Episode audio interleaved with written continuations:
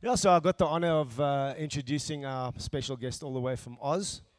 He's a fair dinkum chap, right? Fair dinkum.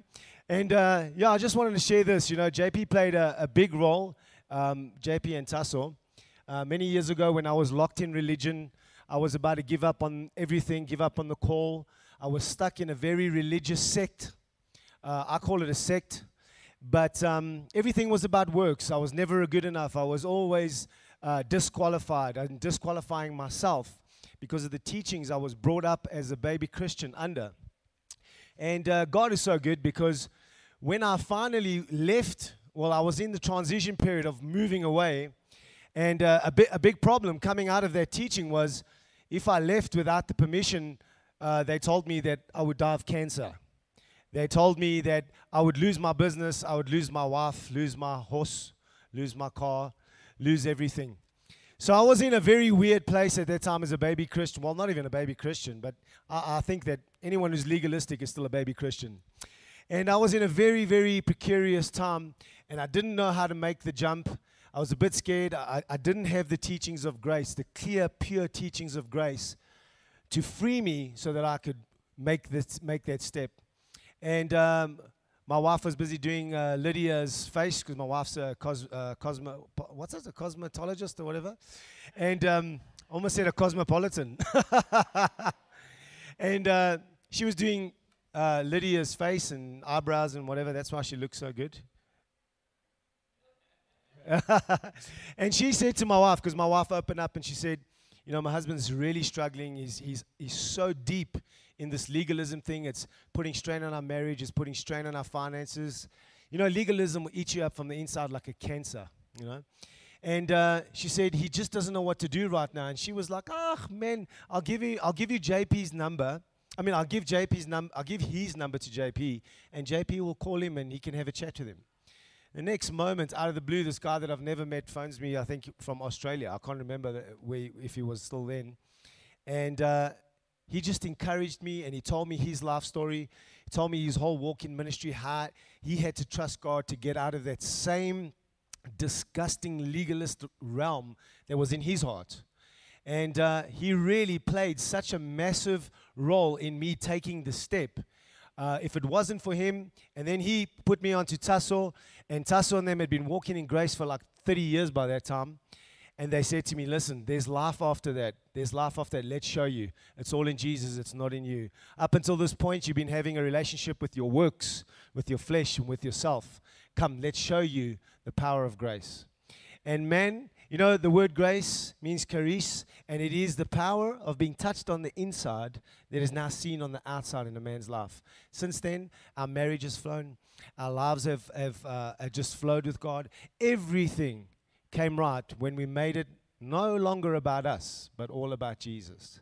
But it took, took pillars, people who had walked out of their legalism, out of their communities, to, to have the courage to stand for what they believed in, and they were able to give it to us. So, with all my heart, I want to thank him, and I want to say thank you for coming today. Let's give him a big, big round of applause. Dr. J.P. Scharnik, come on.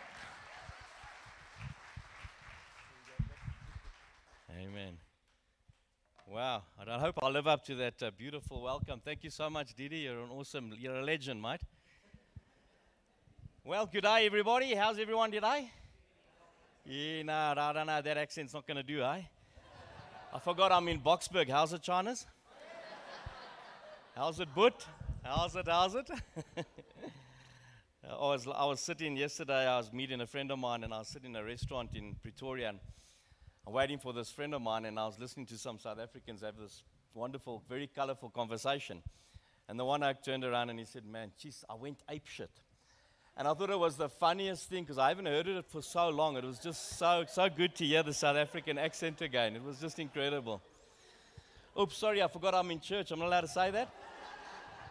I know you guys all say it at home, but when you come in here, then all of a sudden you transition and you change. It's amazing. You can be outside, you, you're swearing at the wife, you've just kicked the dog, but the moment you come to church and the ushers meet you in the back, it's, How you, brother? oh, I'm blessed going in, I'm blessed going out. And, and all of a sudden, people start talking Elizabethan. Have you ever met any of those people? Some of you saying I'm sitting next to one now. How many of you know it's good to be real? And it's okay to be yourself.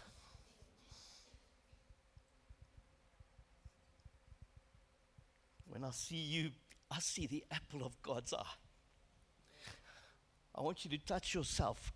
Just touch yourself and say, I am the apple of God's eye. I really feel the presence of God right now. And He wants you to know that. That He loves you unconditionally, without reserve. His love for you is like a perpetual artesian well of life. When He sees you, He doesn't just love you, in fact, He's in love with you. And you truly are the apple of God's eye. And that word apple means the little man of your eye. Have you ever looked in a mirror so close that you can see your own reflection back? When you look when God looks at you, that's what he looks at. He takes you by his hands like that and he cups your face and he says, "You are the apple of my eye." God likes you. Relax. God likes you. I'm a proud grandfather, and my beautiful daughter, my clean son is here. I mean, my son in law. And, I, and I've been with him for two weeks now, and I've come to see my granddaughter, and I can't wait to wake up in the morning. I'm waiting anxiously to see my little granddaughter. And I know that's how Father God feels about you. He's so anxiously waiting to look you in the eye and say, I love you.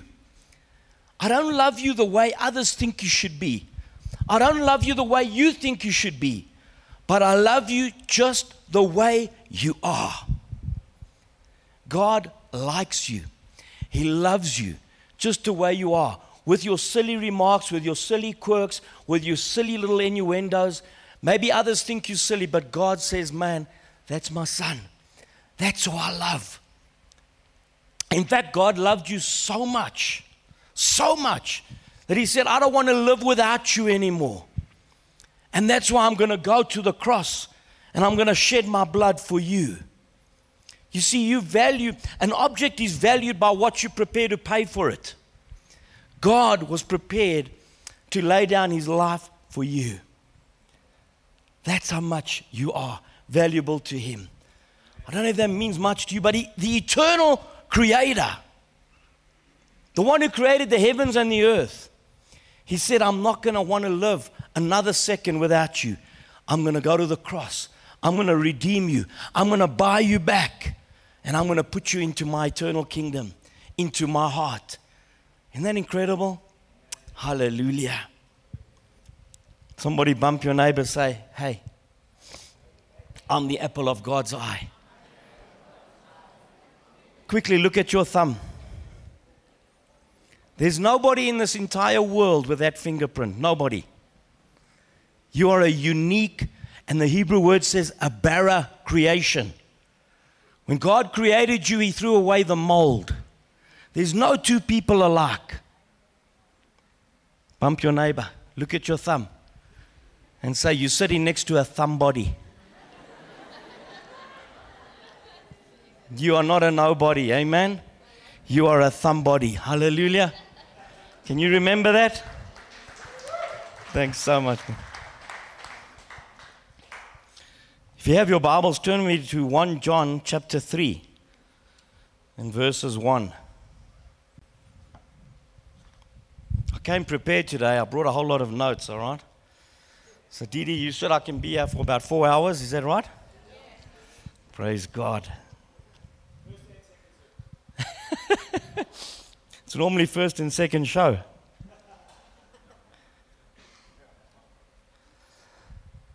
one John chapter three and, one, and verse one says, "Behold." It's a beautiful old English word, which means wow. All right, it means like pay attention. Behold, what manner of love the Father has bestowed on us, that we should be called the children of God. Therefore, the world does not know us because he did not know him. Beloved, now, say with me now, we are the children of God. And it has not yet been revealed what we shall be. But we know that when he is revealed, we shall be like him. For he sh- we shall see him as he is. And everyone who has this hope in him purifies himself just as he is pure. Behold, what manner. The word therefore, manner of love is literally means what strange love is this. You see, you and I, all we know is conditional love. All we know in all our lives is this love for performance. You go to school, if you do well, you get a little good work stamp or you get a star. You go to Sunday school, they teach you, if you remember the memory verse, hey, guess what? You're going to get the little lollipop. And so all we know when you work for a boss is if you do well, you're going to get that bonus, right? If you really play well today, then you're going to get the little good work stamp or whatever it may be. So human love is always based on your performance. How many of you have experienced that? Only three of you? Praise God. We're really doing well, yeah, Didi. Amen. But I want you to know that God's love is a different love. He says, What manner of love is this? It's a strange love. The human mind cannot understand this love because we only understand love through condition. Yet God's love is unreservedly, unconditionally, irrevocably, totally different. Amen.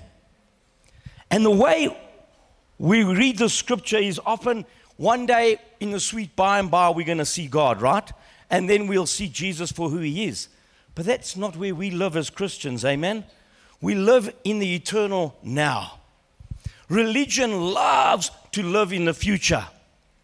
Are you with me? It also loves to live in the past, to always bring up your past mistakes. Are you with me? I like that. I have to borrow that. Are you with me? Okay? Are you with me?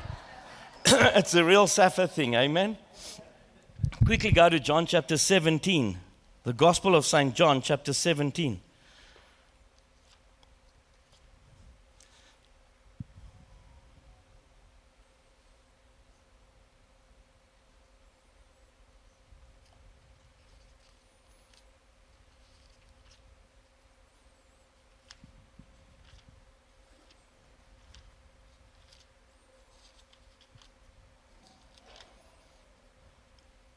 And verses 3. Look what Jesus says. And this is eternal life, that they may know you, the only true God, and Jesus Christ, whom you have sent. I have glorified you on the earth. I have finished the work which you have given me to do. And now, O Father, glorify me together with yourself, with the glory which I had with you before the world was. And this is eternal life. What does eternity mean to you? Often, when we hear it in the charismatic church or evangelical church, it's always an evangelical kind of message to say, one day when you leave your body, you're going to actually experience eternity.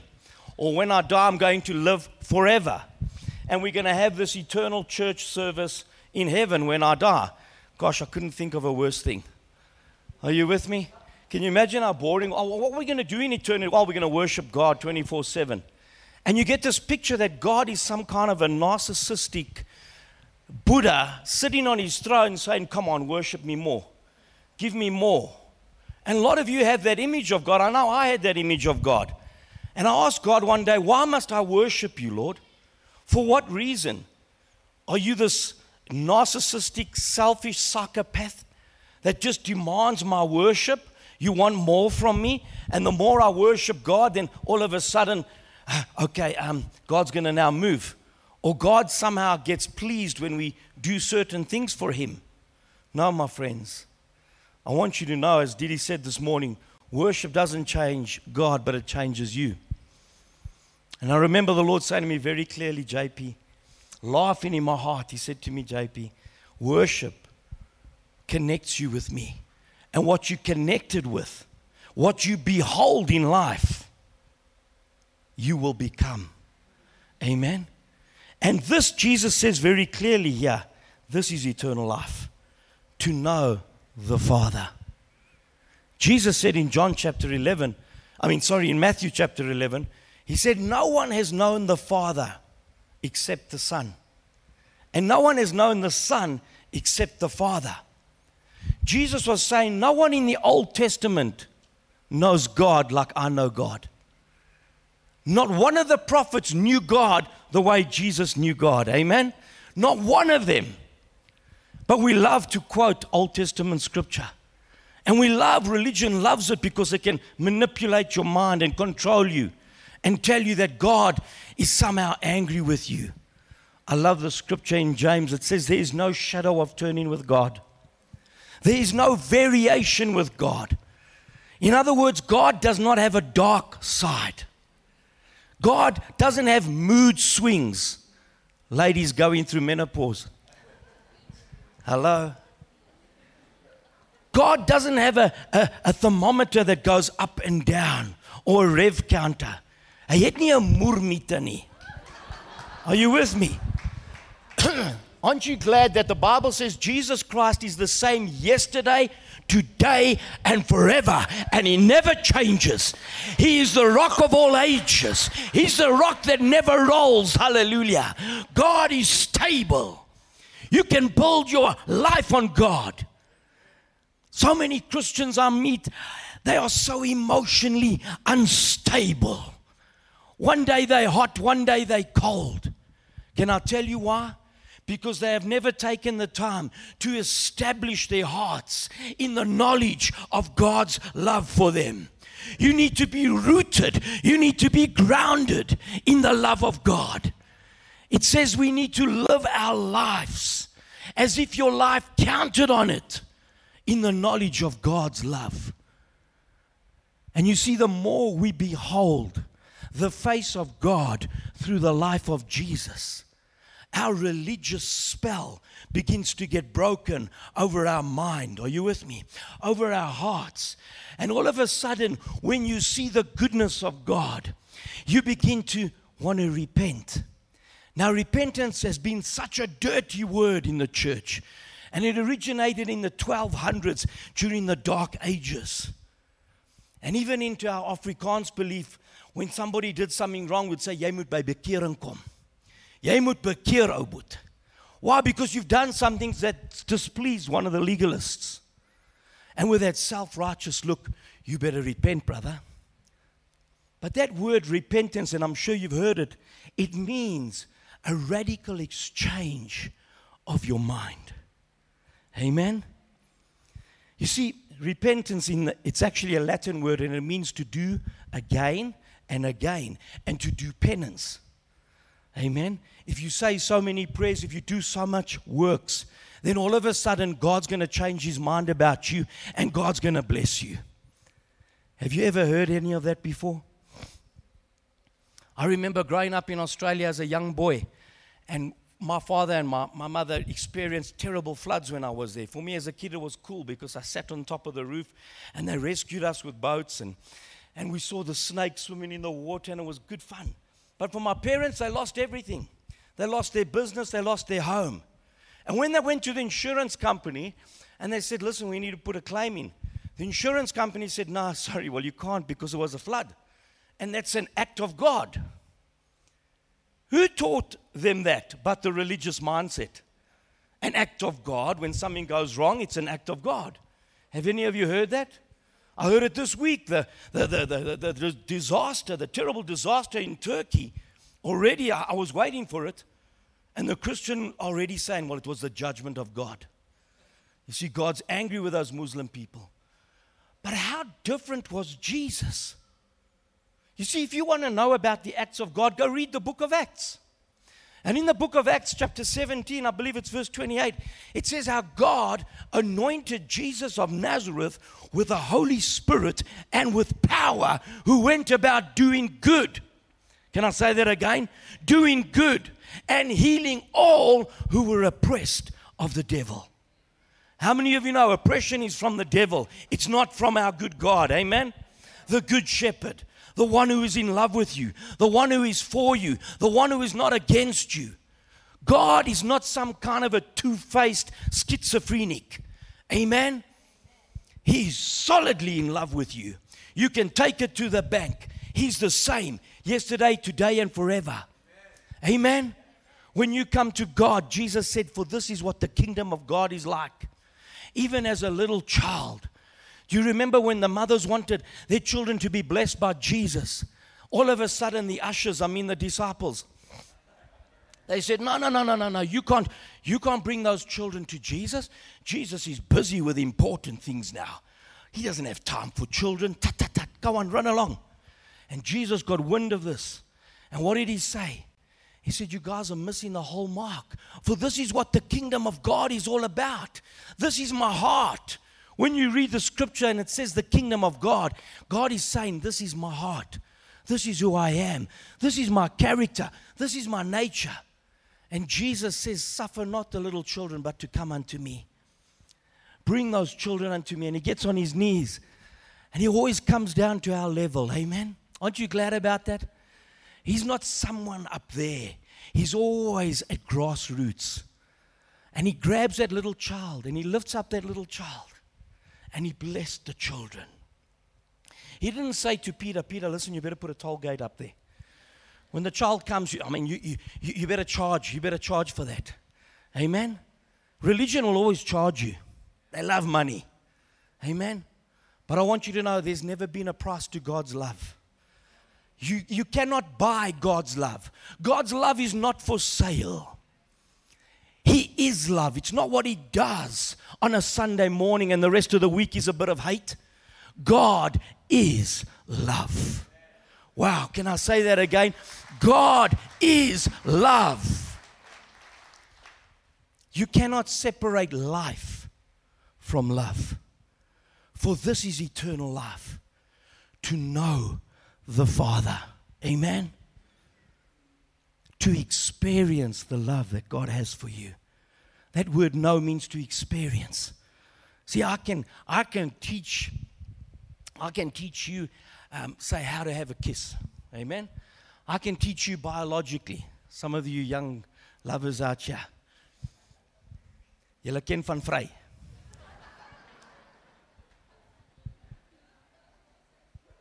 I mean, I can teach you biologically what happens when two people get together like Bostik and Prestik. I can probably even explain it scientifically to you. I can probably even explain it mathematically to you. But I can tell you the first time I kissed a girl, it was in Vanderbijl Square in Johannesburg. Her name was Charlotte Richter, and I can't tell you how beautiful it was to kiss this girl. It was my first kiss. I literally saw stars like you saw in the cartoons. I experienced it for myself. How many of you old blokes can still remember having your first kiss? Hey, some of you said, Oh, that's too far gone, mate. You see, it's like that with God's love. You have to experience it. I can tell you, Didi can tell you for the rest of his life. But until you say, Jesus, Abba, I am yours. Some days when you're feeling so down, just lift your hands and say, Abba, I am yours. And all of a sudden, this eternal grace will come and flood your soul. And all of a sudden, you got a pep in your step and you got a slide in your glide and you're starting to feel happy. Amen. And people look at you and they say, Why are you always smiling? Can I tell you why I always smile? Because over 34 years ago, God ambushed me with His love. I never deserved His love. I was a murderer at the age of 18. I was in prison already, in Sun City Prison. Nobody wanted nothing to do with me. My heart was rotten. I went to my religious church and confessed my sins, and they said, You finished, mate, you're going to hell.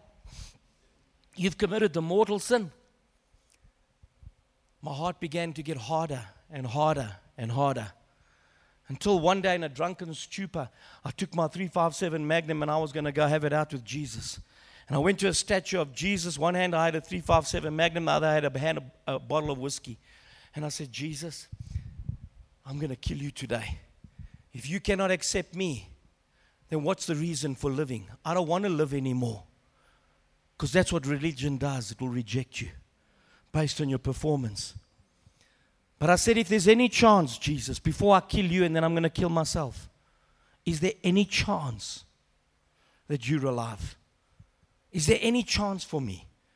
Two days later, a born again Christian walked into my life. And he began to tell me that God had already forgiven me over 2,000 years ago. That when he cried from the cross, it is finished. Every one of my sins were totally obliterated my past, my present, and my future. He removed my sin as far as the east is from the west. And guess what? He did the same thing for you. Exactly the same thing for you. Oh, happy day, oh, happy day. I went to a charismatic church. I'm in a happy, clappy church like this. I'd lost a bet with a mate of mine. And I thought I've heard about these charismatics. They pray in tongues, they're full of the devil. And I couldn't believe I allowed myself to get into this little building. And there I was. Everybody was clapping hands, so I began to clap hands because I didn't want to feel out. And then they began to raise their hands and worship God. And I could not mimic that. I couldn't. And I looked at people's faces in that place and I could see that they were connecting with God. And I didn't know how to do that. Long story short, a woman gets up and she has a word of knowledge and she says, There's a young man here. I was 23 years of age at that time. And he said, God sees you climbing over a wall. And you've lacked the strength to get over that wall, but today, God's going to give you that strength. And that woman prayed for me, and I can't tell you what she prayed. I don't know the words, but I can tell you. After that prayer, I felt like liquid gold come into my heart. Like peace had come into my heart that I'd never experienced. I'd taken some wild drugs in my life, but nothing could compare to what I experienced that day. I literally, nobody had to tell me Jesus Christ is alive. I knew that I knew that I knew that I knew in my heart that Jesus truly is alive. For this is eternal life to know the Father, to know Him, to experience Him. That day I walked out and I couldn't believe what had happened to me. I lit up a camel cigarette. Do you still get those cigarettes? And, and I was shaking and I, I didn't know what happened. I didn't know about you know, uh, the Bible. I'd never read a Bible in my life. In fact, we used the Bible to make our marijuana joints in the army. You know, like somebody said, I smoked Matthew, Mark, Luke, and when I got to John, John smoked me. And it truly did. For God so loved me. Nobody wanted to know me. He so loved me. He so loved you that He gave his only begotten Son. While you were yet a sinner and wanted nothing to do with God, God loved you and went to the cross for you. Knew you before you were formed in your mother's womb, knew everything about you, and still said, I love you just the way you are. You see, it's not about how much you can do for God. It's not about how much you can love Him. We love him because he first loved us. My heart, his love literally came into my heart. That anger that I had, it left me. I never had that anger anymore. I, I was so enraged as a human being, so full of rejection and hurt and pain. All I could do was create more pain in other people's lives. But that day, when Jesus came into my life, his love took the place of that anger. Because the Bible says perfect love casts out all fear. Isn't that amazing? God's love for you is perfect. If you're looking for love at the bottom of a bottle, you're not going to find it. If you're looking for love in drugs, you're not going to find it. If you're looking for love eh, through sex or through money or whatever it is, this world cannot give you the peace that I'm talking about today. 34 years later, they told me, oh, JP's found religion. Mate, I didn't find religion. Religion's a poo, despicable word, as the Greeks do. Poo, poo. Are you with me? Because religion means to return once again to bondage. Jesus didn't come to bring religious. He doesn't want a bunch of religious people, amen? He just wants you. Just the way you are, brother. You cool. You cool in his eyes. Just be yourself. You don't have to work for his love. You definitely don't deserve his love. One of the biggest words you can use in the Christian the Christian vocabulary and it's not amen and hallelujah. Amen. It's just thank you. Thank you. You see, that's grace. When you hear the word grace, it literally means gift. All you have to do is say thank you. Brother, why don't you bring me those books there quickly? I wish I had a hands free mark here. What's happening, Didi? I want to give somebody a gift here. Who wants a gift? Brother, can I get your help? Because I'm not going to be able to go there. Just give these beautiful people a gift.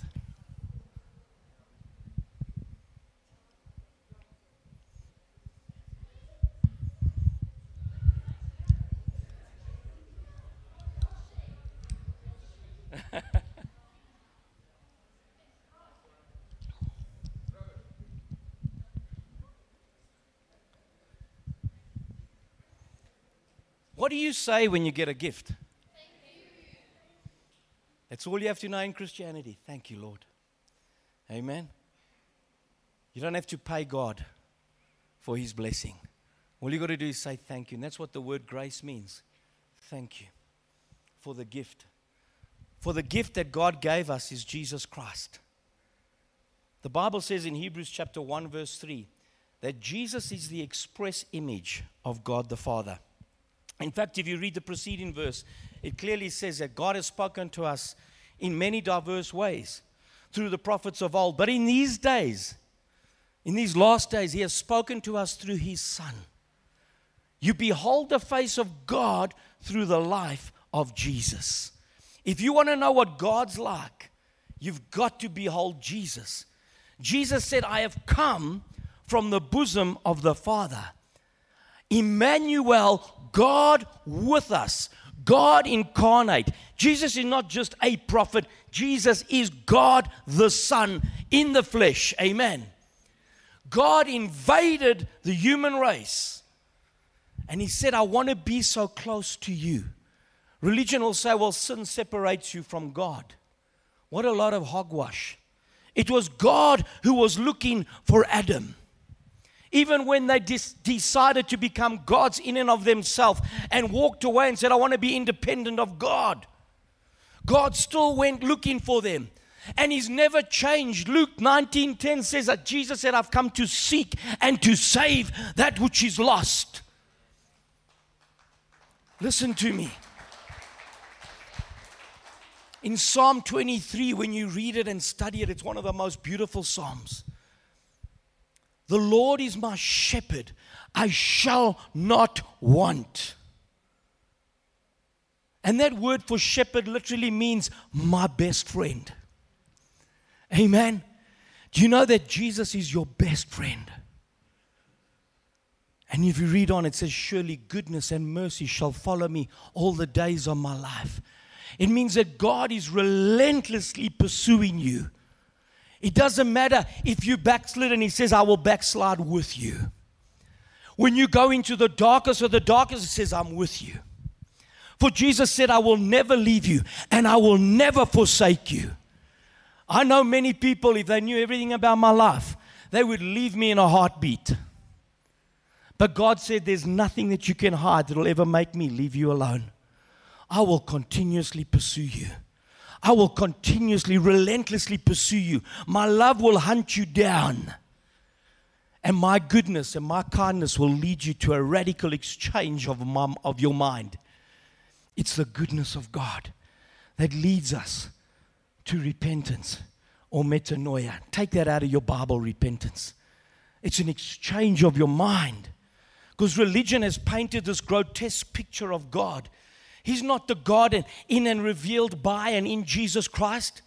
Religion portrays God as this big, nasty ogre, this just shriek of a God who's waiting there to bash you over the head every time you do wrong. No, my friend, God is relentlessly pursuing you and saying, I love you. For me, one of the greatest stories that you can read, and I've been preaching this for over 30 years of my life, and every time I read it, I see something new. Because the word is dynamic. Are you with me? It's not written in past tense. The actual word is, is it's dynamic. It means it's ever fresh. It never dies. It never grows old. For the word is Jesus. He's not just a couple of, of words on, on, on paper. He's a living, breathing human being. Just as grace is. Grace is a person and his name is Jesus. Mercy is not what God does, it's who he is. He always wants to treat you better than what you deserve. Amen. How many of you want to be treated the way you deserve? It's a trick question. Be careful. If I got treated the way I deserved, I should be in the pit of hell today. But God saw value in me, He saw value in you beyond what you could even see in the mirror. Some of you in here, you really hate yourself. You don't even like yourself. When you look in the mirror, you battle to look at yourself in the mirror. But that's about to change today. Amen. When I look in the mirror today, I know what I say. I'm the disciple whom the Lord loves. My dad is very, very fond of me. I feel his presence every morning when I wake up and I say, Daddy, you with me. Doesn't matter what I face in the day, you with me. Amen. I was sharing with Didi and them one day, I was, I was cutting this lift shaft and I was with a concrete cutter and, and it was such a heavy job and it was pouring with rain. I'm on top of this building. And I'm cutting this concrete and these slabs. I'm trying to cut them as small as I can, but they're so heavy. They're probably about 150 kilos, and I'm rolling them down. And I didn't even have a winch to winch these things. And I'm battling there and I'm saying, God, I really need your grace. And the next moment I hear God start singing to me in my heart. Can't take my eyes off of you. You feel like heaven to touch. I said, God, is that you? That's a secular song. God says there's no such thing as secular because secular means without God. I'm in everything. I am omnipotent. I'm everywhere. And he begins to sing this beautiful love song to me. And all of a sudden, I felt the surge of strength and the that's what you call grace. Amen. Energia. It's the power of God that comes on your life to do the most impossible tasks. Amen. Samson would say, The Spirit of the Lord came upon me mightily, and he could do mighty things. Aren't you glad today that the Spirit of God doesn't just come upon us, but He's actually come into us. And greater is He who is in you than He that is in the world. Amen. Much greater. For the same Spirit that rose Jesus from the dead lives and abides in you. Oh, come on, you want to dance? You should be dancing. Amen. Zephaniah 3, verse 17 in the Amplified Translation it says that God spins around like a crazy man. He's up and down when he sees you. He says, That's my son. I'm excited about you. Hallelujah. He loves you just the way you are. Come on, man. If you knew how much your father loved you, you start getting bold. Amen. Bold like a lion. The Bible says the righteous are as bold as a lion. And that's who you are. You are the righteousness of God in Jesus Christ. What does that word righteous means? It comes from scales. Remember the old Portuguese guys used to go to their scales and you bought some patatch or some grandelch or some gem squash and they put weights on the one side. If you wanted a pound of potatoes, they put a pound in there. Some of you still remember pounds. Amen. He says, he says Amen. Lydia, jy And when that scale was balanced, you reached equilibrium. Or the Old Testament would say righteousness. You see, when you get into the scale of God, Jesus jumped in with you. And he weighed himself against God. And when he said it's finished on the cross, he declared you righteous as righteous as his son Jesus. Hallelujah. You are righteous before God. Amen. Isn't that incredible? You are worthy. It's okay to celebrate yourself. Look in that mirror and say, I'm the apple of God's eye. Amen. I'm a somebody, I'm not a nobody. How many of you remember that movie? And I'm getting sidetracked now. Turn with me quickly to Luke chapter 15. It's an old movie called Chariots of Fire. I think it was actually made by Dodi Fayed. Incredible, eh? But in that movie, there's two runners from England. And the one runner has, has got the call of God on his life to go to China and be a missionary. And he has to run, and his sister comes very concerned and saying, Listen, if you run and you win this race, you're going you're gonna, you're gonna forget about your call and you're not going to go to China, and I'm really against it. And he turned to her and he said these words to her. He said, God made me fast. And when I run, I feel his delight. It delights God. You know, whatever you do in life, God is delighted in you. When you do something that you do really well, you feel the delight of God. Religion say, oh, that's becoming an idol in your life. No. That's part of worship. Do you know that? When you start doing what you do really well, God is delighted in you because He made you for that purpose. He made you for that plan. Amen? And when you do it and you do it well, that is almost returning worship to God. Worthiness. Amen? Are you with me? Luke chapter 15, I guess, is one of the greatest snapshots or Kodak moment that you can get of the character and the heart of God. Look with me in Luke 15, verse 1. It says, Then all the tax collectors and the sinners drew near to him to hear him. And the Pharisees and the scribes complained, saying, This man receives sinners and eats with them. So he spoke this parable to them, saying, What manner of you, having a hundred sheep, if he loses one of them, does not leave the ninety and nine in the wilderness and go after the one which is lost? until he finds it. Notice that the scribes and the Pharisees were complaining because Jesus is sitting and eating with tax collectors and with sinners. My gosh. You see, the mark of a true spiritual man is not how long he can pray, how long he can speak in Elizabethan, how long he can pray in tongues. The mark of a true spiritual man is how many sinners are wanting to hang around you? How many tax collectors are wanting to hang around you? Because you got something different, because they've tried everything this world has, but they see something different in you. And all of a sudden, they want to come and be near you. Jesus was a magnet for the lowest of the low. In fact, if you were a tax collector in that generation, they would read your name out every, every Sabbath in the synagogue and declare that you are going to hell and you are unredeemable. If they brushed against a tax collector, they would go and wash themselves because they were considered so filthy and so dirty. Because they were taking money from their own countrymen, giving it to an oppressive government, and still skimming some off for themselves. Were they despicable in what they were doing? Yes. Yet Jesus found himself in total solidarity amongst these people. He was at home amongst them. Are you with me? That's how radically different God is to the God of religion. Do you remember when Moses said, Show me your face? And God says, No. I will cause.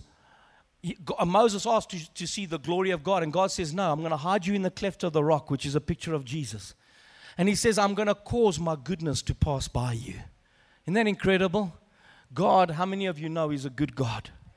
You can hear it, you can hear it, but you can't hear it enough. God is a good God. He's the good shepherd. He's not a schizophrenic God. Amen. Hallelujah. Yet Jesus must have been committing spiritual suicide. If you were wanting to get invited as a guest speaker to some of their churches or their synagogues, mate, that was the wrong way to go about doing business. because this caused such a scandal. How do you say it in Afrikaans? Scandal. It was a scandal, ne? Skanda. Skanda, that's the word. It's all coming back to me now. Skanda. That he would sit. And in those days, you didn't just eat with anybody, all right? If you sat with somebody, you were saying, Come to my table because I'm inviting you to covenant. It was a lot deeper than just sitting with someone next, next to you in a Macca's, amen? Are you with me? He was saying, I believe in you. I'm extending covenant to you. I want to I want to be in your life. Jesus sat with them and they, they came to him and they listened to him. The scribes and the Pharisees, the religious, were complaining. Can you believe this guy? Calls himself a prophet. My word. How could he even sit with these people? I thank God Jesus came into this rubbish's life. Amen. I thank he came and sat with me and he ate with me. And Jesus begins to share four of the most incredible stories. And the first story is of, he says, What man of you, if you have a hundred sheep and you lose one of them, you do not leave the 99 and go into the wilderness to find that one lost sheep. Notice the Pharisees called these people sinners, Jesus called them lost. Big difference. I remember one day losing my son on a beach. I was putting my daughter in a, in a pram, and we looked around, and my son was gone. A crowded beach, Umhlanga Rocks, when you could still swim there. It's the only, it's the only Zulu word a Google can tell you, eh? Mshlangadal. And I lost my son. I can't tell you what energy came into me. I ran all over looking for my son. Those of you who've lost a child, it's a horrible thing. Magnify that infinitely how much God feels about human beings. Frantically searching, looking, seeking. You see, if something is lost, it means that it first belonged. Amen? When something belongs to you that's valuable, mate, you stop the bus. Are you with me? We stop everything to find it, and, and we will not rest until we find it. That's what Jesus is saying. I've come here for you, for everyone that's lost, and I'm coming for you. And I will walk into the wilderness I will walk into, and I've been to that wilderness in Israel. It is truly wilderness. Are you with me? It's full of wild animals. That poor lamb, it must have been his fault. Whatever he did, he walked away. But that good shepherd went and traced him, and, and, and, and the Bible says, until he is found. When the good shepherd found him, what did he do? Did he break his leg like religion will say? religion. I've heard horror stories about this that the good shepherd actually takes that sh- stick of his and he beats that sheep, breaks its leg so it'll never run away again. Not the good shepherd, not Jesus. Maybe religion, but not Jesus. Jesus picks up that lamb and almost like a scarf puts it around his neck and begins to whisper sweet sheep nothing into his ears and says, Calm down. I love you. The Bible says we need to be still and know that He is love. Psalm 46, verse 10 tells us that. Be still and listen to His voice. If you're feeling condemned, it's not from God. If you're feeling guilty and ashamed that you can't look into anyone's eyes, shame is a belief system that says you're defective, you're not good enough. It's what Adam and Eve first experienced in the Garden of Eden. I want you to know, all you'll hear Jesus say, I didn't come to condemn you. I came to save you. And you've heard that word. It means soteria or sozo. It means I didn't just come to, to, to save you, I've come to heal you. I've come to heal your broken heart. I've come to open the eyes of your understanding. I've come to deliver you. I've come to break the oppression of the evil lies over your life. Sometimes people walk with such deep shame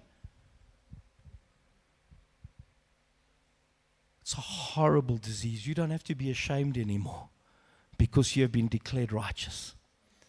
Amen. and you can put your shoulders back and your head up high and say, My daddy's very fond of me. And he takes that sheep back, and the Bible says that he calls all his friends together and he throws a party. And he says, This sheep of mine was lost, but now he is found. And incredible.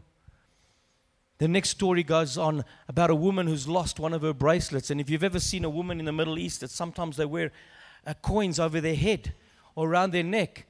And one of those coins are missing. And that necklace was often given during a marriage ceremony. It was like a ring. Are you with me? This woman could be divorced by her husband for losing that one coin. And what does she do? She frantically search, searches a whole house. She does a sprinkling until she finds that one lost coin. Amen. Why? Because that necklace is incomplete when one coin is missing. Do you know that if you're not in the bosom of the Father, he cannot be happy. He's incomplete. Amen. I remember sitting on a beach once in Mozambique and, and it was beautiful day. Dolphins were jumping out of the bay and the sun was setting and over the palm trees it was the sun seemed so huge. It was the most amazing sunset I'd ever seen. And I remember sitting there and saying, God, this is so beautiful. But I can't really enjoy it because my family's not with me. I want my family to experience this. And I remember the Father saying in my heart, I cannot fully rest until I've found every one of my lost sheep. And I cannot fully rest and enjoy heaven. Heaven is beyond beautiful until I have my family with me. Amen.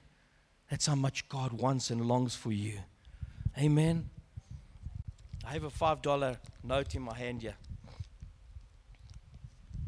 It's got the beautiful Queen's face on it. God save the Queen.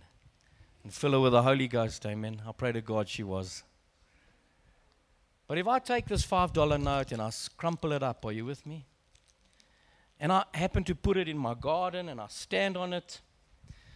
And one day you buy my house and you come and you're digging around in the gardens and you find this old $5 note and you dust it off and you go to the shop and you buy yourself a tinny. Tin of beer, right, mate? or a long tom. Call it a long, not a quart, it's called a long tom. JP knows about that. Do you think that that bottler, the owner of the bottle shop, would take that $5? Of course he would. Why? Because even if it's dirty, and it's scratched, and it's tarnished, it's never lost its value. Amen? And you've never lost your value to God. Never ever lost your value before God. Doesn't matter where you've been, who you've been sleeping with, what you've done. You will never lose your value to God. Amen? Jesus then goes on and shares a precious story about two sons. And the one son says to the father, Father, and I'm going to finish soon, all right? Can I carry on? Are you sure? Do you want to hear more? All right, come back next Sunday. I'll be here, all right? But he talks about two sons, and the one son says to his father, Dad, I'm tired of being around you. I want to move. I want to go and experience life. Give me my inheritance. It was so insulting that he was saying to the father, Listen, I wish you were dead already so that I can get my inheritance. It, it was such a scandal and such a shameful thing to say to your own dad, I want you to die. And the father, notice, never even tries to stop or dissuade the son. You and I would have chained him to the table and belted him and said, What did you say? Gaan kamer toe. Wag vir my. Vat my belt af. The father says, That's fine. If you want to go, go. And the Bible says that he goes off to a far country. Now, it's not so much geographical distance, but it was a city normally that just had Gentiles in it. Could have been a Roman city, and there were no Jewish people in it, all right? There were no religious people in those days, thank God. Probably a good place to go. I hope this church is like it. And he goes to a far country and he lives a riotous life. I mean, listen, when, he's got, when you got money, you got a lot of friends. When you buy in the beers, everybody's your mate. Are you with me? Ma, you're a legend, mate, you're a legend. Until eventually his money runs out. And when his running, money runs out, guess what? His friends also run out. And then to add injury to insult, the Bible says that a great famine came upon that land. Now, a famine was a serious famine. Are you with me? There was nothing, nothing to eat. So the Bible says he joins himself to a citizen of that country. And that word join is such a strong connotation. It means to cling to. It means like, I'm not going to let go. Have you ever seen those oaks washing your windscreen in the middle of Johannesburg? No, no, no, your, your windscreen's dirty. It needs to be washed, mate. No, no, I don't need my windscreen washed. No, no, it needs to be washed. And before you know it, they, they're washing your windscreen. You can find them in cities all around the world. And that's what it means. He, he didn't want to let go of this citizen. And so this guy says to him, Oh, you're a nice Jewish boy. I know what I'm going to do. I'm going to look after my pigs. To look after a pig as a Jew was the biggest no go. Are you with me? It was disgusting. He was so hungry that he wanted to eat the food of the pigs. Let me tell you this world and all its glitz and all its glamour, the bottom line, it's just pig's food. Nothing can satisfy you like Jesus. You see, your heart was created for love. And only true love, perfect love, can fill your heart. Nothing else can fill your heart. I've been there, I've done that, I've got 10 t shirts to prove it. And I'm sure some of you are worse than what I've done. I know Didi was 10 times worse. Until he's in his rags, he's, he's, he's torn, he's stinking like a pig. And the Bible says he came to himself. And he says, I know what I'll do. I will arise. And I will go to my father. Because in my father's house, even the servants, they eat well. He can remember feasts where his father put on lekker braaivleis for all his servants. And he said they had more than enough to eat. And yeah, I'm sitting feeding pigs. I know I will go and I will say, I'm no longer worthy to be called your son.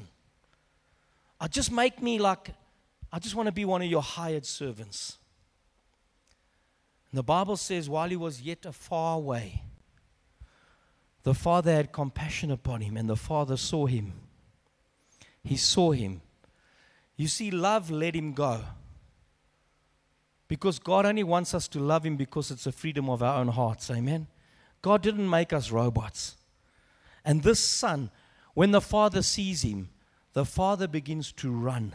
Do you know why the father ran to meet him? How many of you want to know? Two of you? I'll come back tonight, I'll tell you. No, the father runs. Can I tell you why? Because what this son had done was such a shame upon the father and that man of stature that they lived in villages, that all the villagers were duty bound to beat and to belt the living, you know what, out of that young man so that he would learn a lesson. And the father runs before anyone else can see the son. And he falls upon him in a form of protection and says, No one's going to beat my son. My son, who was lost, who he was dead, is now alive. Amen. And the father protected him because that's what you call the wrath of God. God's wrath, that's exactly what it is.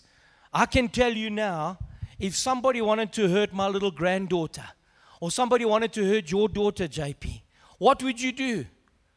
Mate, I'm telling you, I know these two guys are they are as strong and as tough as you can get. Nobody will come near them. And that's why, because it's their wrath. That's the wrath and the anger of a father to protect their child or a mother to protect their child. Amen.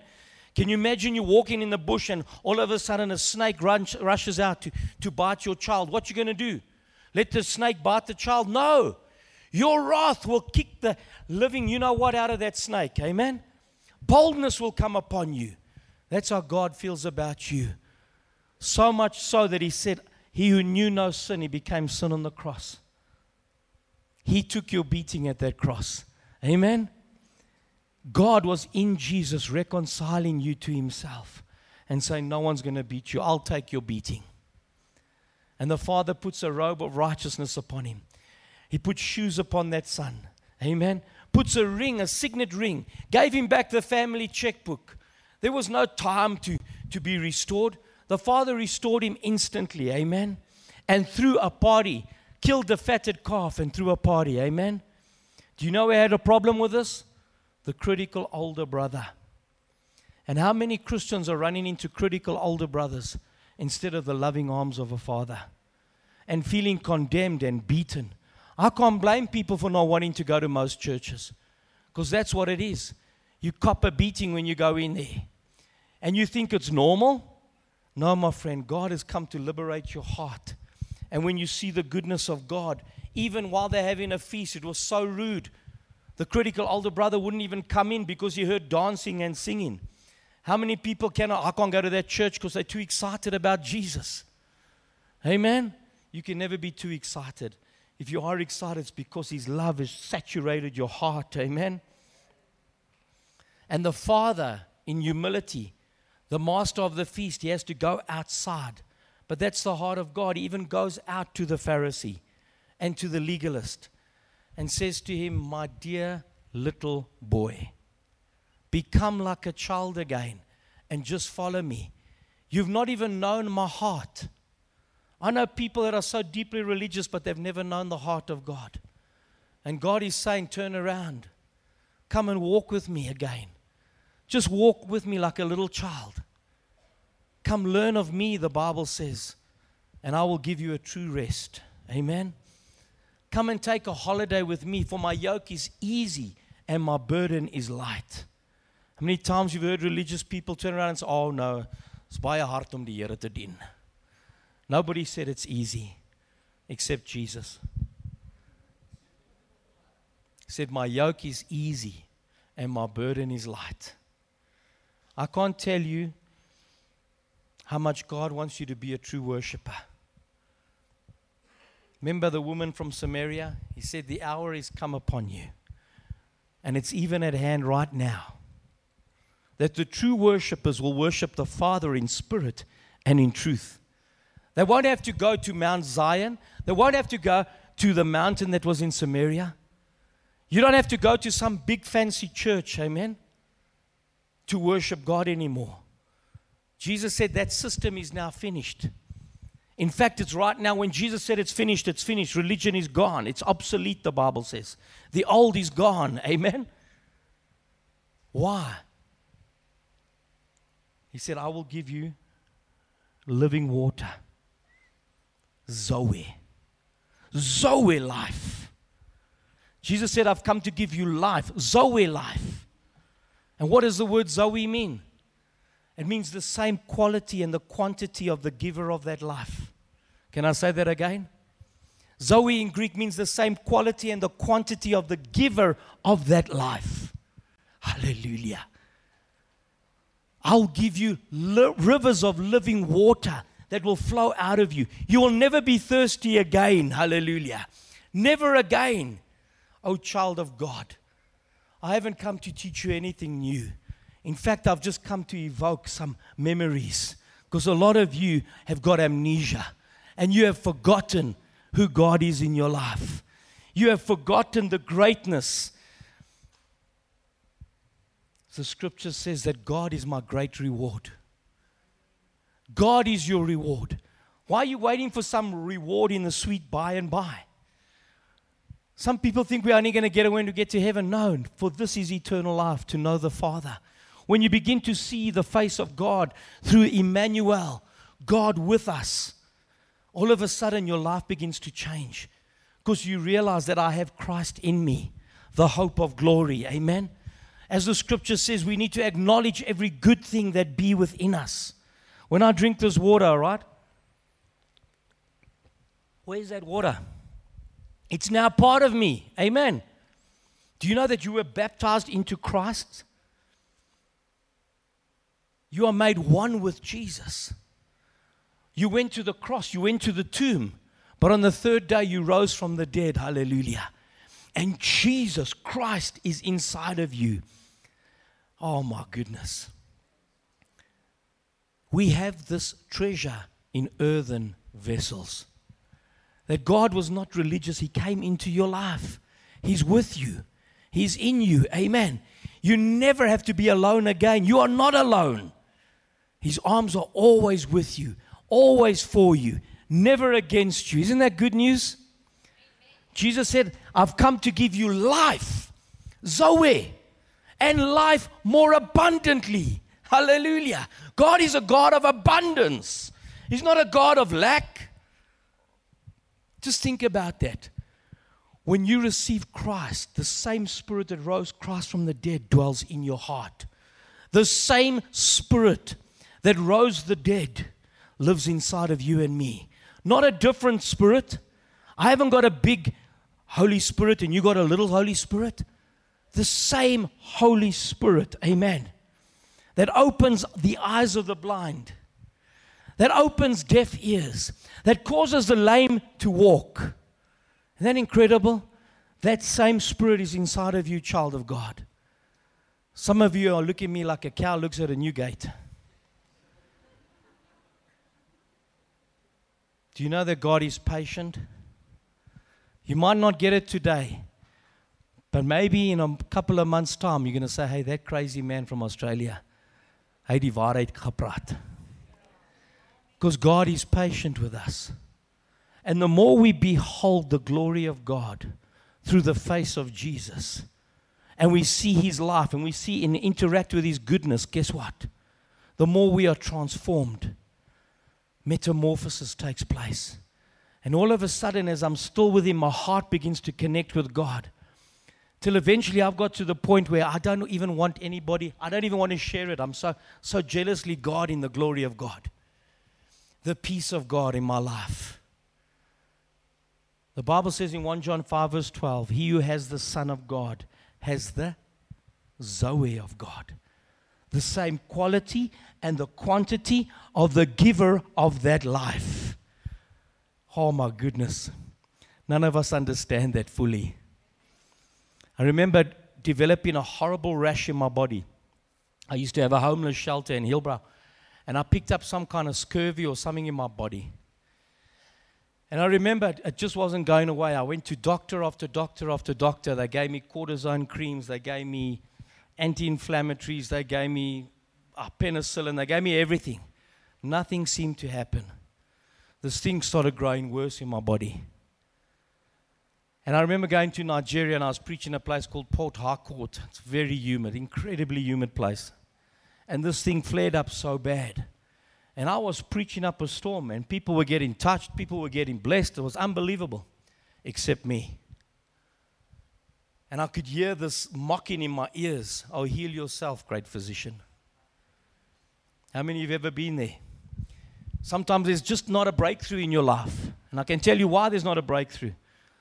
It's because you haven't failed to renew your mind to the goodness and the kindness of God. This is a mirror, people. It's not an instruction book, it's revealing who you are. Remember, I said, what you behold, you become. When you connect yourself to the face of God, all of a sudden it reflects back in you. Amen. When I hold my little granddaughter, she looks directly into my eyes. And I look into her eyes, and I just, my heart just melts. But she'll stare right through you because there's such purity in her. When God looks at you, I'm telling you now, His fire is not to hurt you, it's to liberate you. Remember, He said to John in the book of Revelation, Behold, I am the Alpha and the Omega. I am the beginning and the end. I am He who was dead. I like that. Have you ever met anyone that says that? I'm He who was dead, but I am alive forevermore. I live. And that very life lives and breathes inside of you and me as children of God. Know you not that you are the temple of the Most High God? Amen. God can do exceedingly abundantly above all that you can ask, think, or imagine by the power of God that works within you. Amen. And I remember going that morning, that evening, into this dingy little hotel room, and the generator's going on, and it's, it's the fumes are coming through the window. And I said to God, God, listen, I'm not talking to you. Speak to the hand. This is just not fair. I've been doing everything, and yet I'm still not healed. I don't even want to talk to you. Now, I know none of you have ever said that to God because you only speak Elizabethan. But I've heard some of you in your little closets, all right? And even some of those un, those very flavorful, fla- flavorful language comes out. Amen. I was desperate. And I remember that morning I woke up as the sun was coming through, these little curtains were nearly broken. And I remember as I woke up, God spoke to me and said, Son, I'm not the one withholding healing from you. And that scripture came into my heart 1 John 5, verse 12. He who has the Son of God has the Zoe of God. And I fell on my knees. I said, Father, forgive me. I've been blaming you. I thought that I could do something to earn my healing. And because I was preaching my head off and I was doing great exploits for you, you were bound to heal me. I was trying to buy his love. Are you with me? And I repented like that and I said, Father, I thank you that your spirit is in me. And right now, I release the anointing of God. In fact, it says it in John you don't need any man to teach you, for you have an unction from the Holy One that lives and abides in you. Amen. And I said, I release that anointing into every cell in my body. And I say to this disease and this sickness, you do not belong here. You cannot squat here anymore. You don't belong here. I am the temple of the Most High God. And I said to that thing, go. I went and had a shower. Lo and behold, as I was drying myself, I looked. That thing had totally disappeared off my body. Instantly, like that. All you have to do is believe that the life of God is in you, which it is. Amen. Stop trying to earn salvation. Salvation has come into you. Amen. Life has come into you. You don't have to work for it, people. All you have to do is say, Thank you. Amen. Close your eyes with me quickly right now. And let us just pray quickly. Heavenly Father, I pray for my precious beloved, your beloved, that is under this roof today. That, Father, they would experience the length, the breadth, the depth, and the height of your love, Father God. Not human love, but perfect love. Father, open the eyes of the understanding of every one of us in this room that we can see how good and how much you really love and care for us. That you would walk a million miles, you would cross an ocean just to get to the ones that you love. Father, there's no mountain too high that you would not climb it. All because you wanted us to say, God is in us. And that is the truth this morning. You are here, Holy Spirit. And I pray that you would touch every life in this place. That, Lord, you would heal every sick body in this place today. That, Lord, your resurrection power would bring great revelation to the beautiful people, your people in this room. I would ask this in the wonderful name of Jesus. I seal the words I've spoken today by your Spirit, by your holy blood. Lord, in Jesus' name, we bless you today. We thank you, Jesus, for your holy life in us. While every head is bowed and every eye is closed, today, the Bible says, To those who have received the Lord, to them he will give you the power to become his son. If you do not know Jesus Christ and you've come to this place not by coincidence, I believe God's brought you here to tell you that I love you. And I want to come and invade your life. I want to live in your heart. The Bible says that God is knocking at the door of your heart. And if any man would open that door, Jesus said, I will, I will come in not a different spirit, but the Spirit of God will come into your heart.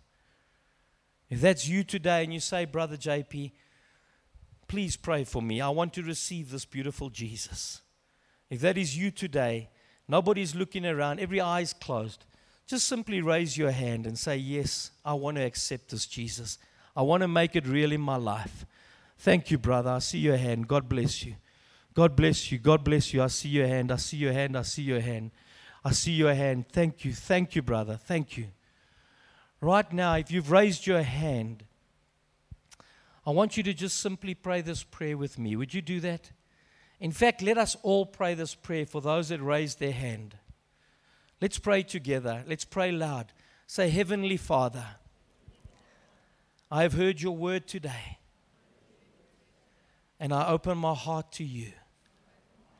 Jesus Christ, I know you are the Savior of the world, but today I make you my Savior. I receive you, Jesus. I receive your Holy Spirit into my life.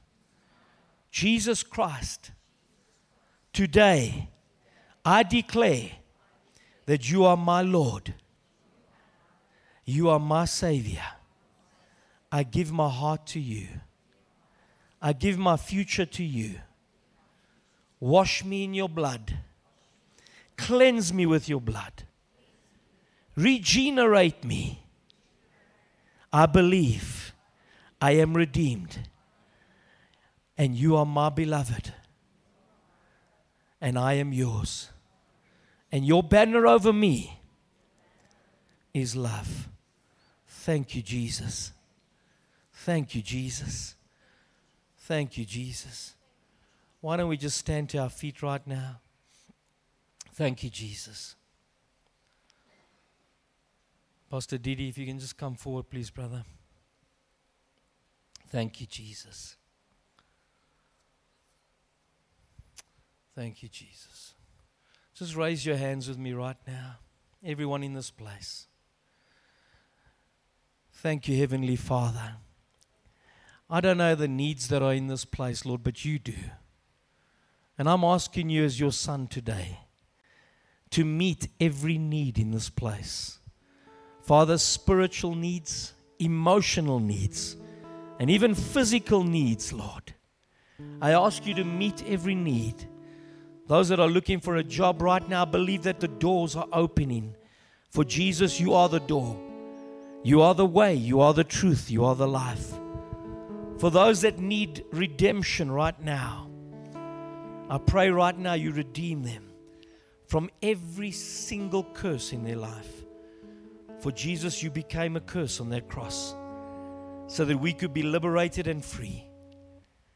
Those of you with sickness in your bodies right now, we release that sickness. It does not belong to you.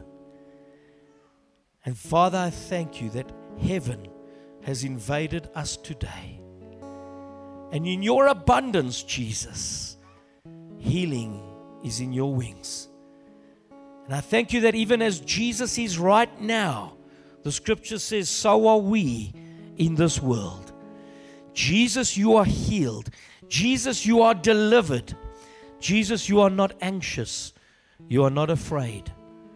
Because your love is perfect. All fears are gone out of the hearts of your people.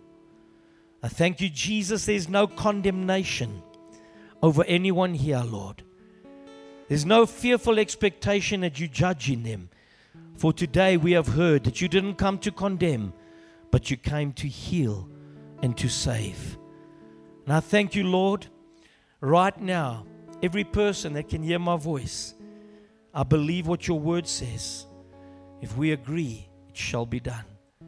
We agree, Lord, that every need, every need is met. For you live and abide within us, Lord. And you are our great reward, Jesus. What more could we want but you? Thank you, Jesus. Thank you, Jesus. And even right now, backs are being healed in this place. Stomach ailments are being healed in the name of Jesus. There's people with ulcers here right now. You've been so anxious, you've got ulcers. Even now, those things are being healed by the power of the living God through the mighty name of Jesus. Thank you, Jesus. Thank you, Jesus. There's even someone here, you've come to the end of your road, and, and, and lies of suicide have been coming through your mind.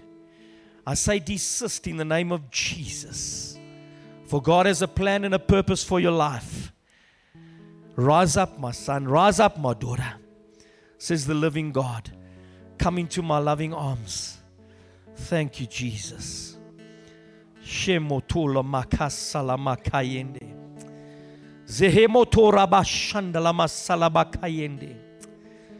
Thank you, Jesus.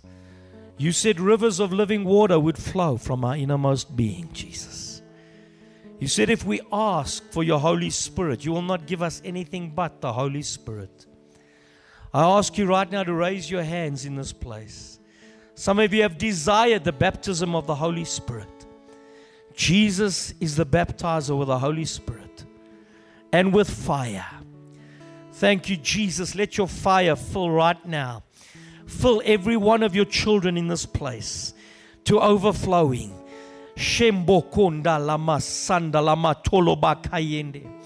Just begin to pray in the Holy Spirit with me right now. Open your mouth. Begin to pray with me right now. That's it. Se moko ramakata kalabayende. Jete kelebo sondolo makaraba salabakayende. Yerama shotolo mahanda mi setelebe kiyende. Zehela moto romakata raboshondo. Yahabato shanda la mosoto lo makayende. Rebakoto ko rama shende lebayende. Thank you, Holy Spirit.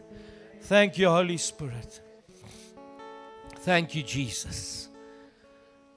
You are not an orphan. Jesus never made you an orphan. He is your Father, He is the lover of your soul. Thank you, Jesus. You will never be alone one more millisecond because Emmanuel lives with you and in you. Thank you, Holy Spirit. Thank you, Parakletos. You are our helper. Thank you, Jesus. You are our allos. You're the one that reveals Jesus and manifests him to us. Oh, Holy Spirit, we're so dependent on your kindness and your goodness that you've invited us to dance with the Father. Thank you, Jesus, that you will teach us, Holy Spirit, how to take one step, two step, three step until we can waltz with the Father, the Son, and the Holy Spirit. For this is your goal, this is your aim. That we will be so intertwined with your love, Father, that nothing else will matter any longer. Thank you, Jesus. We will dance with you. Thank you, Jesus. You are our life, Jesus. You are our peace that surpasses all understanding. Thank you, Jesus. We love you, Lord, because you first loved us. And truly, there is a river of life flowing out of us. Amen. Man, did you enjoy all that today? Hallelujah. Man. You've been bathed in overflowing. Amen. If anybody needs any ministry, we'll be here on the right, on my right. Please come. We'd love to, to serve you, love to pray for you, and uh, just give you just an, an, an after uh, empowerment from what you heard this morning. So we are here, and uh, we just want to say thank you for being with us. Thank you for for coming to partake of the same table that we're all partaking of, which is Jesus. Thank you, JP, for being here. Man, we haven't such a long time. And we appreciate each and every one of you. Thank you very much. And uh, you may leave. We we've got some coffee, but please, anybody needs any any ministry, we'll be here for you. Amen. Hallelujah. Just give a round of applause for JP for being with us. Thank you. Amen.